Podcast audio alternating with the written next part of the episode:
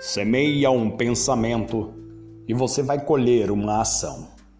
Cuidado no que você pensa. É interessante porque ninguém controla aquilo que chamamos de pensamento involuntário. Aquela coisa que passa pela cabeça da gente igual relâmpago. Agora, se você pega esse pensamento e deixa ele fazer ninho na sua cabeça, você é o único responsável pelo resultado que virá.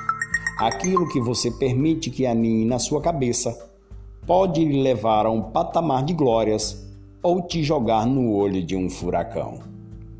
Um pensamento negativo te conduz a um sentimento negativo que se transforma em ação negativa e, na sequência, você tem um resultado totalmente negativo.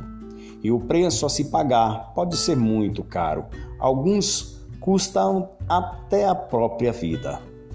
Da mesma forma, acontece quando o pensamento é positivo. Você tem sentimentos, ação e resultados positivos. Então, a partir desse momento, faça sua parte. E a boa parte de tudo isso é que temos escolhas, temos opção de escolhas. E aí, qual você vai escolher? Um abraço.